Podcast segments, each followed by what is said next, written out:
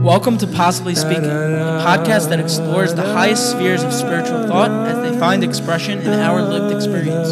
Here's our host and the mashpia of the light revealed, Rabbi Joey Rosenfeld. Hey Chevra. Okay, so Be'ezras Hashem, we're going to continue our conversation about Yichud Tata. And again, just to reorient ourselves, instead of trying to live in a world of upper unity, of Yichud Ilah, where we contemplate the smoothness of all things and the unity of all things and the fluidity of all things, where things work without hiccup, where things are smooth without frustration, we can identify the reality of how many of us feel, which is that we don't live in that place. We live in a place of lower unity, of yichud tata, where the unity of God is revealed not in the smoothness of things, but rather the more difficult elements of life, the areas where we feel God's concealment, the areas where we don't feel connected.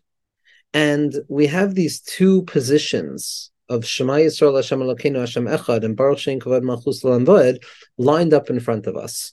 We tend, we tend to assume, and this is a, a general malady of what it means to be a human being, we tend to give value utmost value to the smoothness of things, to things operating in a in a problemless, unified way of yichud and we relegate yichud tata or the lower unity to a secondary space of unfortunate accidental symptoms of what it means to live in this world. Meaning to say, if I can't live in the ideal state of yichud of the upper unity where things are operating smoothly and perfectly, then I have to deal with what I can, get what I can get, and live in the world of yichud tata, even though that attitude is going to keep me stuck in the idea that yichud is always better to reach. But what Hasidus teaches us, and what experience teaches us, and what Amuna teaches us, is that it's not true. We're not dealing with a hierarchy. We're not dealing with an upper unity of Shema Yisrael, Hashem Elokeinu, Hashem Echad, which represents a particular way of living life, which is better than Baruch Shem Kavod Malchus Vaed. We're talking about two expressions of godliness in the world, both of which are fundamentally powerful and valuable which means that when we find ourselves stuck in a yichud tata type of experience, where we have to fight for the belief in unity, where we have to move through the concealment and cut through the thicket and the overgrowth that blocks unity from our eyes in order to come upon the secret whisper of Baruch Shem Kavod Malchus Lamvad, that's not a secondary level of experience, but rather that is the essential vehicle in which I am meant to reveal a HaKadosh Baruch Hu in this moment.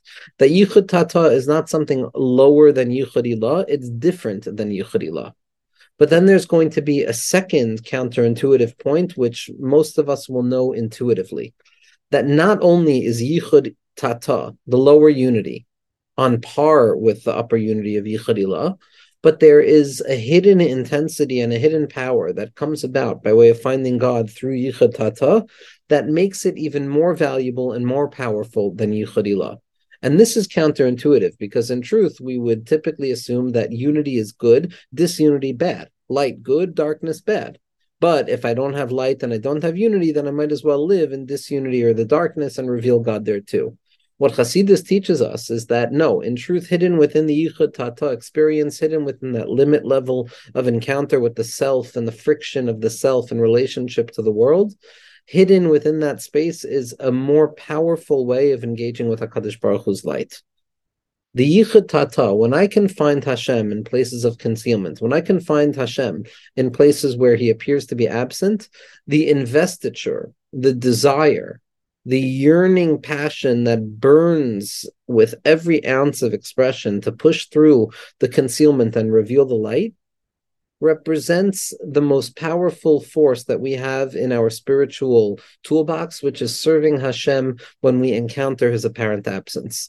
Yichud Tata, the lower unity, provides an opportunity to not only find God in the heavens and to find God in unity and the abstract concepts, but rather it gives us the opportunity to find HaKadosh Baruch Hu specifically within the difficulties, specifically within those places that appear to be concealed, limited, and measured, all of the halachos and synonyms that go along with Yichud Tata. there is a teaching brought down from the Mittler Rebbe, the second Lubavitch Rebbe, talking about the Magid Hakadosh of Mezrich, that it was only towards the end of the Magid's days that he came to a full understanding, that he waited his whole life, so to speak, to work to come to this understanding. What was that understanding? That understanding was the elevated status of the Yichud Tata over and above the Yichud That understanding that yes, I can find God in unity and I can find God in disunity but in truth, finding God in disunity is of a more potent and intense expression than finding God in unity. Because when I find God in my own experience, which appears to be devoid of the animating light of HaKadosh Baruch Hu, in the silent Baruch Shem Kavod Malchus of it all, not only am I revealing God, but I'm showing that even the concealment of God is not concealment. I'm showing that even the opposite of godliness is also expressive of godliness. And that's the upper hand given to Yichud Tata, that when I find Hashem in my day to day struggle, in the moment to moment struggle of what it means to be a human being, I am transforming every moment of struggle and concealment into a new Beis HaMikdash, into a new opportunity to serve HaKadosh Baruch Hu.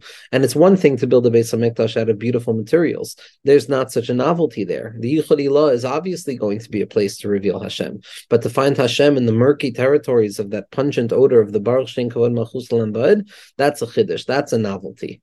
That's a novelty. That brings pleasure to Hakadosh Baruch Hu in a way that Yichud Ilah does not bring pleasure to Hakadosh Baruch Hu, so to speak. There's a story that I came across recently, and I shared recently as well, that when the Maggid of Mezrich passed away, the Talmidim and the youngest or, or the deepest of them, being the Baal HaTanya, we're discussing the milos of their Rebbe, the things that their Rebbe used to do, discussing the certain techniques or engagements of their Rebbe. And they came to discuss what the what the Magid would do towards the end of his life, which was he would wake up early, go out to the outskirts of town, and wander around the swamps in order to listen to the sounds of the animals.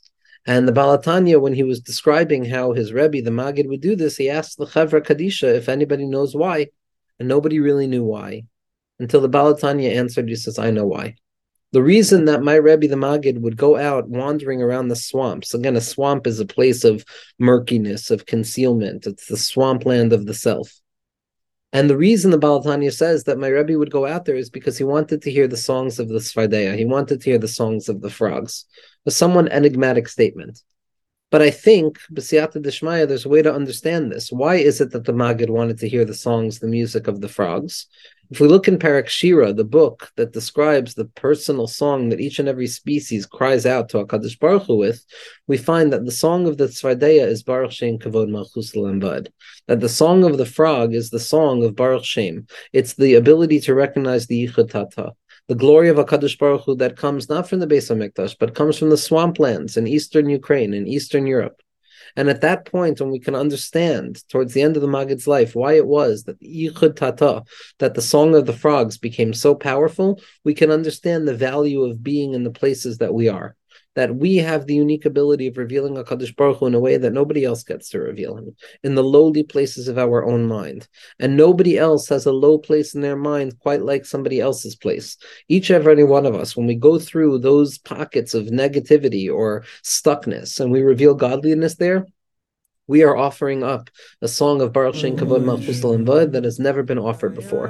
And when we come to terms with our own song, with the ability to find Hakadosh Baruch Hu in the Bashkamalu, in the Baruch Shem Kavod Malchus Vod, we begin to understand the elevated status of Yichud Tata over and above Yichud Ilah.